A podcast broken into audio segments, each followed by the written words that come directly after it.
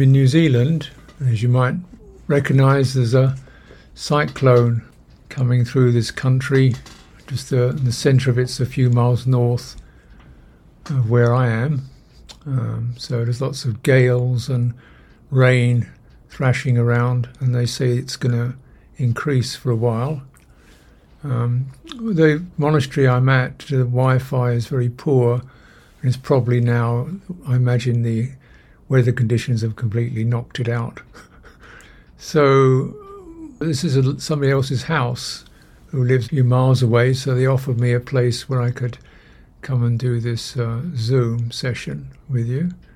So thanks to them, and thanks to the good graces of the caretakers of the monastery who brought me here, um, and the good graces of Peter, who's got the Zoom room, and George, who's hosting it, and everybody else else's good grace. We have this miraculous possibility. uh, so, I've got these questions from the Dharma Tracks comments page, which you're welcome to contribute to. I don't have a way of directly responding because I don't have access to it to have input into it, but I do read it and uh, interesting in what what people's concerns are, and naturally that's really important. You know, no point in teaching just to hear your own voice. You want to try to reach out where people are at, and and that's the theme of the Buddha is dispensation. And one of the things one, you know, finds, you know, the, the drawback of these remote uh, internet connections is that you don't really get to really share time, spend time with each other.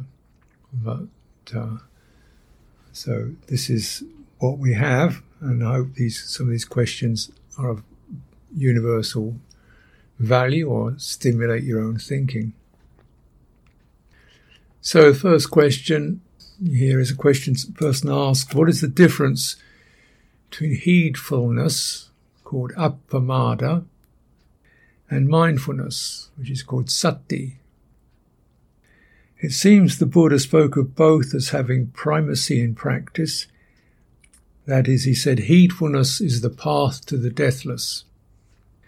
And sati is the direct path to the ending of sorrow, lamentation, pain, grief, and despair, for the purification of the heart, for the realization of nibbana. So they both get pretty uh, strong marks, strong grades. Is heedfulness the fact of attentiveness and sati the direct experience of it? Or are they just different words pointing to the same thing? Well, you know, how useful is this? Well, I think heedfulness is pretty immediate. Sati takes a little bit more work, could say. Um, you know, we all have a degree of sati, but it's the really basing sati, mindfulness, on right view. In this case, although we do, sati is the ability to bear something in mind, to stay with a topic, to stay with it. And you can have what's called right mindfulness or samma sati, or the mindfulness that is fulfilling. Samma, fulfilling, it's furthering. And you can have wrong mindfulness, which is mindfulness that you're bearing the wrong things in mind, you're kind of getting obsessive. So it's staying on topic. And so this, the Buddha says, well, when your view is when your view is straight and your virtue purified, then you establish sati in these ways, internally, externally, both, and you establish them in terms of body, feeling, heart, and stuff, active stuff that arises in the heart. These are for the four establishments. So, why do you need your view to be straight? Because you're just not focusing on tomorrow's dinner or, you know, the permutations of other people. You know, a straight view is directly present moment, what's happening in my present experience. And the view is straight, that means I want to focus on things that are relevant to uh, the purification of the mind, such as really understanding uh, where one gets stuck, uh, attached, stressed, confused, lazy, impulsive. Yeah, then you, you got that's the view, or right view. To understand there are good, there are skillful factors, there are skillful states, and there are unskillful states. So you're bearing this quality in mind, this understanding in mind. You know, actually, what is helpful? Right. And then you start to place your mind in a way that's supportive to, you know, clearing difficult phenomena. Um, and your virtue is straight. It means you're not going to be manipulative, deceitful to yourself, but actually honest and straight. So this is what this is called the direct path. Now, what it does, bearing this in mind, is it begins to it acts as a filter. So he's feeling certain, you know, negative thoughts or aggressive feelings. So no, this is not something to tolerate, not something to focus on. It's something to actually say no. Let's stop that. Focus instead on qualities that are either patience or focus on your embodiment. You know, so you're not just going to get caught up with any old stuff. You know, so that's the first establishment. Focus on embodiment, because then you're not just going to get thrown around. Embodiment's got a certain stability to it. You need that stability in order to really handle the evocative qualities of feeling and the powerful, very personally experienced qualities of heart. Whatever happens in the heart definitely feels very personal, very intimate, quite highlighted, quite charged. We need some stability to handle that, otherwise, we're going to get, you know, over stimulated or, or obsessive, even. This is the quality of sati. And um, so then we're saying she's sustaining a skillful focus that encourages not going into negative moods and feelings, but going into qualities that are calming and steadying. From where, when we have a suitable enough stability, we can then review our negative feelings and understand this is based upon you know, negativity or attachment or fear or something. So you penetrate the dhammas. This is the process, yeah? and this will bring around a quality of collectedness or samadhi, where things get very strong and steady. Um, heedfulness is much more like the immediate quality of alertness, whereby it's like you check what's happening. Wait a minute. You just wake up. So, as you know, the mind has a certain momentum to it. It rolls along, and life is rolling along, and things are happening, and we're asked to react, do this and do that, and we get very mobile. And you can find yourself swept along by, you know, conversations, by media, you know, by thoughts and worries. You're just going along. It's not taking it anywhere useful. It's just you're flowing along in this particular stream. The momentum of thoughts and impressions and external phenomena carries the mind along in the stream. And something he needs to sort of wait, where am I what am I doing? Where am I going? So it takes us off, it takes us out of gear. So heedfulness kind of sets up a certain sense of alertness. And once you realize just how powerful the floods of mental proliferation are, then it acts as the as the kind of instigator to say, look, you know, you just see how when you stop, come out, look where you are, and how your mind is running, it does act as an encouragement to find a mooring post and be mindful. So heedfulness supports mindfulness, and in fact, it stays with it because even if your mindfulness goes astray, then your heedfulness can say, "Wait, you're not mindful. Wait a minute. Let's stop, re-establish it." So it's an ongoing factor. Well, okay, I'm going to move on. This one, I often hear the words, "Your dukkha is not personal."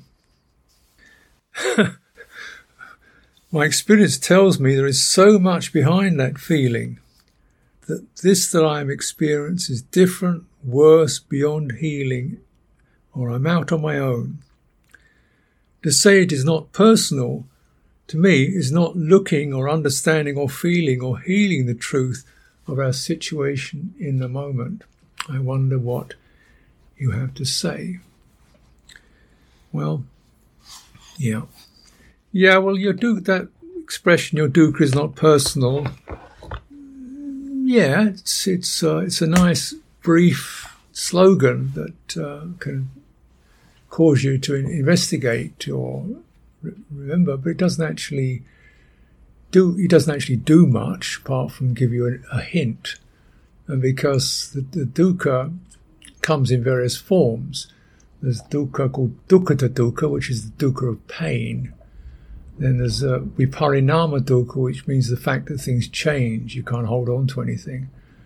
And there's the sankhata dukkha, which is the dukkha that gets created through not being able to handle these other forms. The dukkha that the Buddha said he could do something about is this last kind, which is our emotional or capacity to handle or remain steady or, you know, rise above these assaults on our senses of disappointment, things not going right, um, pain, and then, of course, psychological pain, insults, uh, worries, and so forth. And he's saying, well, you know, with this, the dukkha is not personal, it's a kind of it's a reminder because if it wasn't personal, it wouldn't be dukkha. it just feels, oh, that's that. It's the very personal quality of it that gives it its sting.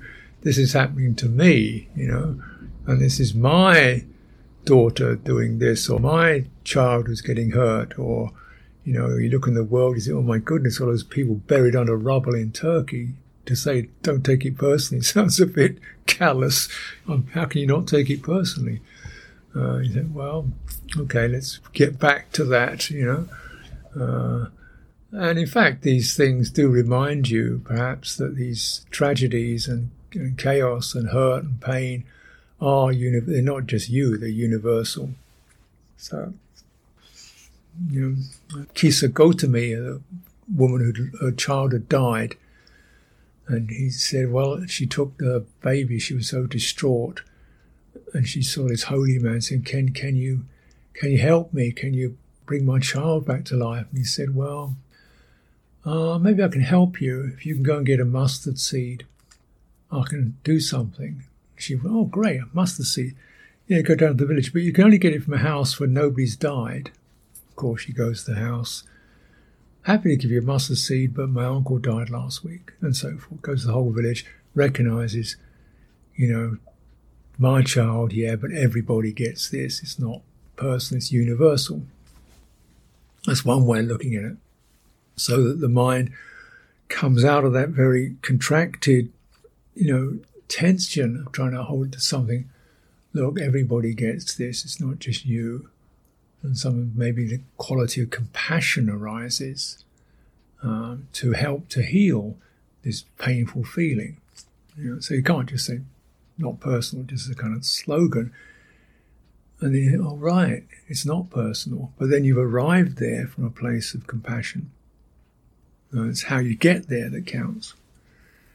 Now, we can also recognize that all the many, many experiences we can have frustration, uh, breakdowns, uh, people being unpleasant, whatever uh, that it all comes to that that's that hurt me, you know. That really hurt me. It hurt me. so then, then the kind of meditative, insightful uh, process okay, it hurt me. Where, where's the me that it hurt? Is it in the, it's obviously your hair? No. Um, where's the me that it hurt? Well, it went right into my heart. Oh, yeah, I'm sure. I'm sure it did. It went right into your heart.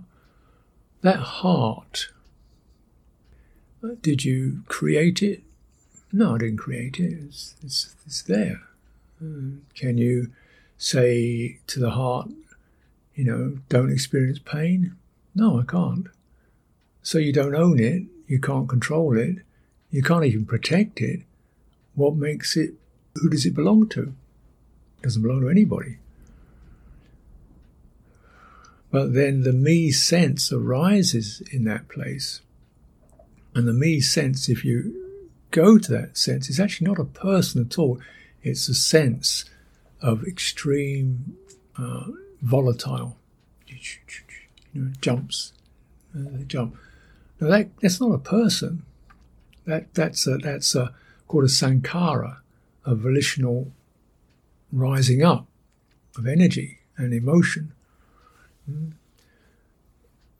Now, what if we acknowledge that I feel hurt, pain? It's actually my heart feels hurt and in pain. It, it burns, it rushes, it struggles, it flounders. Then perhaps again, I, my attention would gather around that with a sense of, okay, that's really difficult. Let's just see if we can um, put some steadying goodwill onto it, respond to it, so that now, what's happening there is the me sense has gone to the one who's doing the skillful action. Whereas I am responding to this, this heart thing. So it's, it's sort of shifting the center from the painful piece. Not it's not there, but your center of attention goes to the, the healer of the pain. And you could say they're both me. You could say that. You could say the pain is me and the healing quality is also me. You've got two me's. Well, okay, two me's. You could have another few more. You know, we, me is always available as a, as a, as a reference point to anything that's intimate. Um, but then as you get like that, you become, in as you do that practice of sympathetic awareness and steadying and whatever you need, whatever is suitable to, to deal with that, much more attention, much more energy, much more focus goes on the healing. And gradually the sense of me begins to soften on the heart, on the painful piece, and, and something strengthening occurs in the healing piece, hmm. the healing aspects, the compassionate aspects. Um, and they're not me either, really. They're just, that's another mental faculty. But the intensity of the experience has been abated by that. And therefore, as it abates, it becomes less, you know, I'm not squirming on the end of it. And so that the me drops off the hook. I think, well, then do I even need to use that word anymore? There was suffering, there was a response to it, there was a release, and now it's released. What's do I need to actually add this me thing to it? There's a process here. So at a certain point, the me word becomes kind of irrelevant and even obstructive because if the identification keeps occurring, it doesn't relieve the pain, it intensifies it. It intensifies it. Now, a good friend of mine, he had it when he had a little baby baby girl, holding her one day. She's just a little tiny tot, you know, and she stopped breathing. She stopped breathing. And he's doing things. She's dead. He's holding her and she dies in his hands. And it's just kind of, I mean, you don't get much more intimate than that. A shock, trying to resuscitate, she's dead. Didn't know why. Sometimes that happens. And I go, what, what's going on? Pain, horror. You know, what, what's going wrong? What happened? Why, why, why me? Why is this happening to me? And this was in this state for quite a while. It's intensive. And then he thought, well, why not me? You know, this happens. I didn't decide to make it. This happens. But so, why is why is the pain here more important than the pain anywhere else? And when it's so important here, because then there's two things. One, because it does feel important here. This means now get on with it, deal with it. Yeah, and it's so important to deal with it that if you go to identifying with it, in a way you don't deal with it. You sort of, I'm like this, I'm particularly uncomfortable feeling I'm like this, I'm stuck, I'm hopeless, I never get rid of this, I can't handle it. This just creates more and more uh, holding on in that experience. So it's not easy to say don't take it personally. it's certainly not so easy to say it, but to do it, it's not not easy. But the process is directly handling experience as it is. And the more direct you get to it, you recognize that there's something you don't need to do in that that gets in the way, which is me, mine, why me, how can I, why am I like this? That gets in the way. And then you abandon that, the sense of me sort of changes, sometimes evaporates, and you realize something in you has become stronger, wiser, brighter, more resilient, you know. And yeah, you know, that's, and you don't need to call that anything really. So the healing process is very significant. It's the healing comes first, the process of healing becomes first, and then the realization that this is just sentiency experiencing stress and suffering. The best way to deal with it is to stop this identification with it. Still easier said than done. Have another question. Person has chronic illness. This is obviously one of the major examples of dukkha chronic illness which affects many parts of my body and is very challenging. It Comes on suddenly, so I live in constant fear and worry of what if I get sick. I also monitor my sensations all the time to try and prevent the illness, even though doctors tell me I can't do anything to prevent it. Affects my breathing.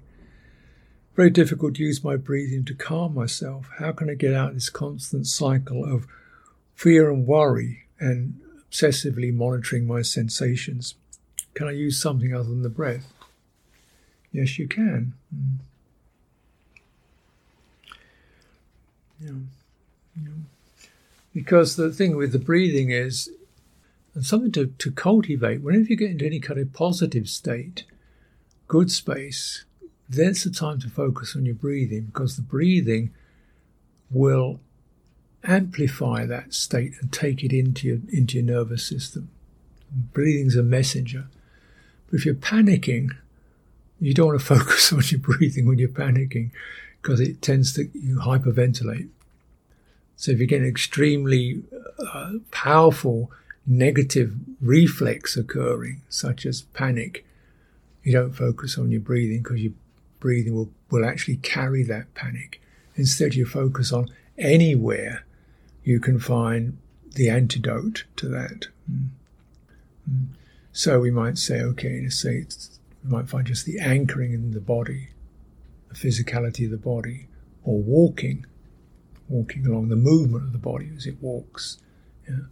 Or we might find chanting even, the movement of the heart as it chants, helps to provide some sort of medium where the stressing and attention can find an outlet yeah, so chanting, for example, it gives a tremendous outlet for one's emotional body, emotional patterns. You can just chant, open your chest and chant, and send blessings, you know, or send any aspiration. And that helps as a, as a focus to give yourself a positive uh, energy that's not trapped.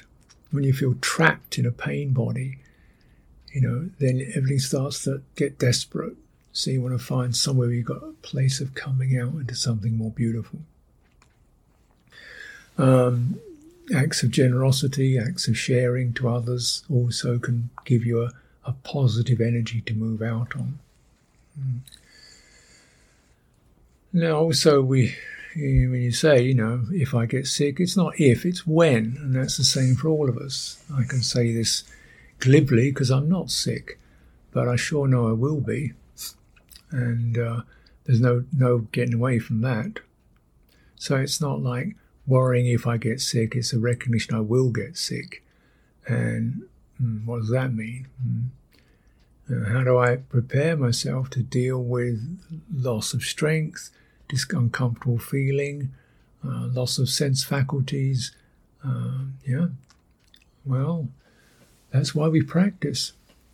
Um, find a, a, refuge, and certainly you physically, psychologically, you know, you taking refuge in bringing your mind into the, into the quality of awareness, and your heart into the quality of loving kindness. These are tried and tested remedies to um, counterbalance the effects of illness. Debilitating illness, you can't do very much, don't try to do very much, don't try to get well because that puts pressure on it. Just be aware of the uncomfortable dukkha and be the awareness of that, which is not stressing, not complaining, not resisting, and you find the awareness itself can be developed to become a kind of refuge in its own right. Somebody asked for a better understanding of papancha, the word papancha. Papancha is translated as proliferation. It literally means uh, a thorough five. So it's making something that was singular into into much and it's the habit of the mind creating a whole web of possibilities and alternatives and uh, obsessions. Um, so this makes then you get very lost and tangled up in it because it's emotionally driven. So an example was a few years back when he lived in a derelict house people were just trying to find some place where they could lie down without the rain coming onto them. So you get two or three people in a room. Early days in Chithurst Monastery, three or four people in a room uh, to find somewhere where the rain wasn't pattering on your head.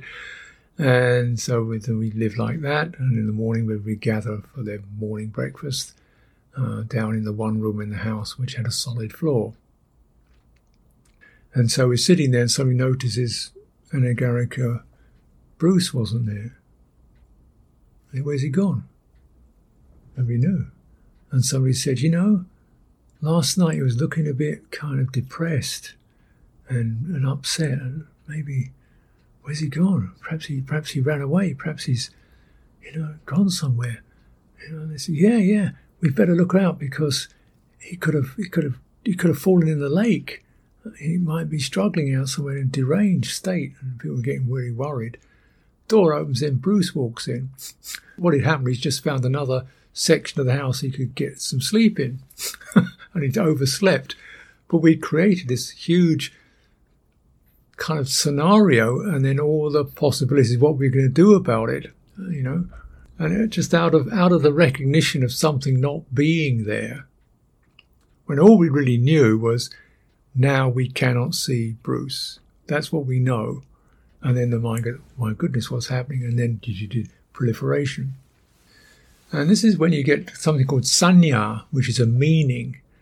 You know, so you interpret something, something means something. Oh, that's that. Oh, she's upset. You see somebody's face. Oh, she's upset. Oh, I must have said something wrong. Oh my goodness, what have I done wrong? I bet I did, did this, do that. You say, I'm I'm really sorry, Sally. You know, how upset you said, What? no, no, I just uh, was just thinking about something. you created this whole story, and you realize that you know you, you saw something and you got a meaning from it, and that meaning actually referred to your dominant tendency, your guilt tendency, or a worry tendency, or a or a threat tendency. Look, way he looked at me, he's threatening me. You know, all you know is somebody looked at you. Maybe, maybe, maybe not. You get this proliferation. And essentially, is sañña. And the qualities that go into it, first of all, it's the underlying quality called tanha, which is we're craving for security. We're craving to know where things are. We're craving to, to feel certain about the future. Yeah. We want to know what will happen. We want to know where that's gone. We want to know, you know, we want to have certainty. We want to have comfort. We want to feel settled. We seek a settled, balanced state, and something's not doing it, or we read something that makes us feel unsettled. And this tanha, craving, then we get this sense of that the papancha starts moving, this proliferation starts going. And it creates an I am. I am in this state, and then this is what I am. I'm a worried person, or a negative person, or a guilty person, or a flawed person. We can create, spin out huge scenarios and stories about our life based upon one gesture. You know, somebody doesn't send you a Christmas card, you think, oh, they've written me off. I'm hopeless. Everybody, nobody likes me. Da, da, da, they just forgot. so, so this is very potent stuff, and why we try to get a hold of it is because you know you, you can send your your trajectory, your intentions, your impulses, and your self view. It can create that and send it off in a, in a strong direction. And then you end up generating more suffering out of that. So it's very much caught up with the suffering and stress. So the, the Buddha is one who's called the Nipapancha. The Buddha does not proliferate. He sees what can be seen and he sees it. That's the scene. Yeah. He doesn't proliferate around it. He doesn't proliferate a person, either internally or externally. He sees something and he doesn't proliferate, oh, that's her. He says, there's something I'm seeing. It reminds me of this. Maybe so. Mm. It's actually always on the on the mark. Uh, and that way we're very alert and attentive, and we're not projecting our worries, fears, guilt, craving onto other people, and we're freeing our mind from this unnecessary tangle and burden. But at the same time, you have to stay alert because, you know, maybe so, maybe so. But that absence of proliferation means the mind is quite clean and attentive and alert. It's not clogged with its fears and worries. Okay, well, I think the last one will take you too much of your time. The natural desire to connect with other human beings. Sometimes I feel unsure of how to go about connecting with others. I want to come from a generous place, but sometimes I feel needy. How can I go about getting my social needs met without being an imposition on others or demanding affection? Well, um, mm, the need for social connecting with others. Since we are in a world of other people, and most of our a lot of our actions going to be interactions with other people. We need to feel there's a certain clarity of relationship where you know what's going on and you you know and uh, um, you can express yourself and obviously you know you if your your goodwill can be received that's what we then it's very pleasant. Uh, unfortunately that doesn't always work because it, two, any relationship requires two people.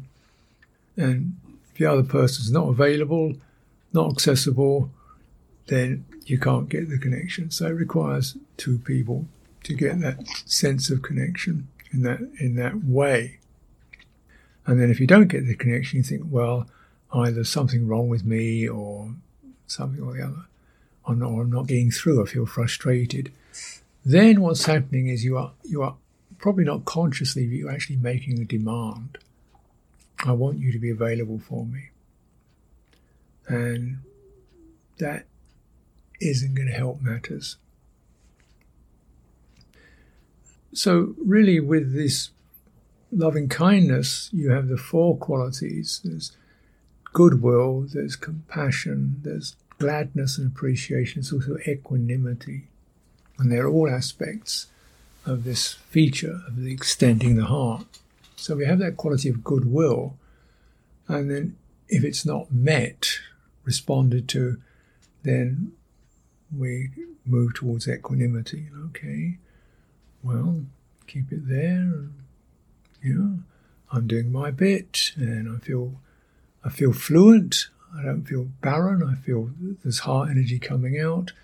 But at the same time, I'm not asking you to be a certain way and even to receive it. So, uh, this is, if you like, the one that the equanimity is the one you can't you can't really lose with that. because then if it if things work, that's fine. If they don't work, that's fine. But your heart is not closed, and you haven't got fluttered, flustered, and agitated. And naturally, of course, these qualities also have to be cultivated internally towards oneself. Yeah, so, you know, this again soothes the heart that you're feeling well. Yeah, you know, you bring up reflections, gladness, appreciation to yourself, and the efforts you make, and the goodness, and you have mudita, you enjoy your own goodness. So this is another important Brahmavihara to be able to just enjoy your own goodness. All of us can, can recognize where we go wrong, don't feel very good at all. But the whole point of cultivation is to cultivate simple acts of goodness and to appreciate the fact that you like to do it. It's a natural human need to be generous and giving and loving. And you can do that and you wish to do it. And once you touch into that, you feel, this I can do. Whether anybody else notices or not isn't something I can make happen, but I can still do this. Whether the person responds or not isn't something I can demand, but I can still keep doing this. I'm not losing touch with that quality. This is where equanimity, gladness, appreciation, uh, compassion, these all work together to to me the heart is quite rich and not um, blocked by you know the negative stuff that's happening for other people. In fact, you have compassion for it. You know, like you know, if only my mother or father had been able to appreciate my teaching, that would have made me happy, but they weren't. So, you know, that's like that. It doesn't mean I can't send them love. It means perhaps they unfortunately can't receive the fullness of it. But that's the way it goes. Mm. And you send it out to wherever you can. So, I'll stop for this evening, and um, we've made it through. Cyclone Gabrielle has not stopped the Dhamma wheel from turning. Thank you very much for your attention.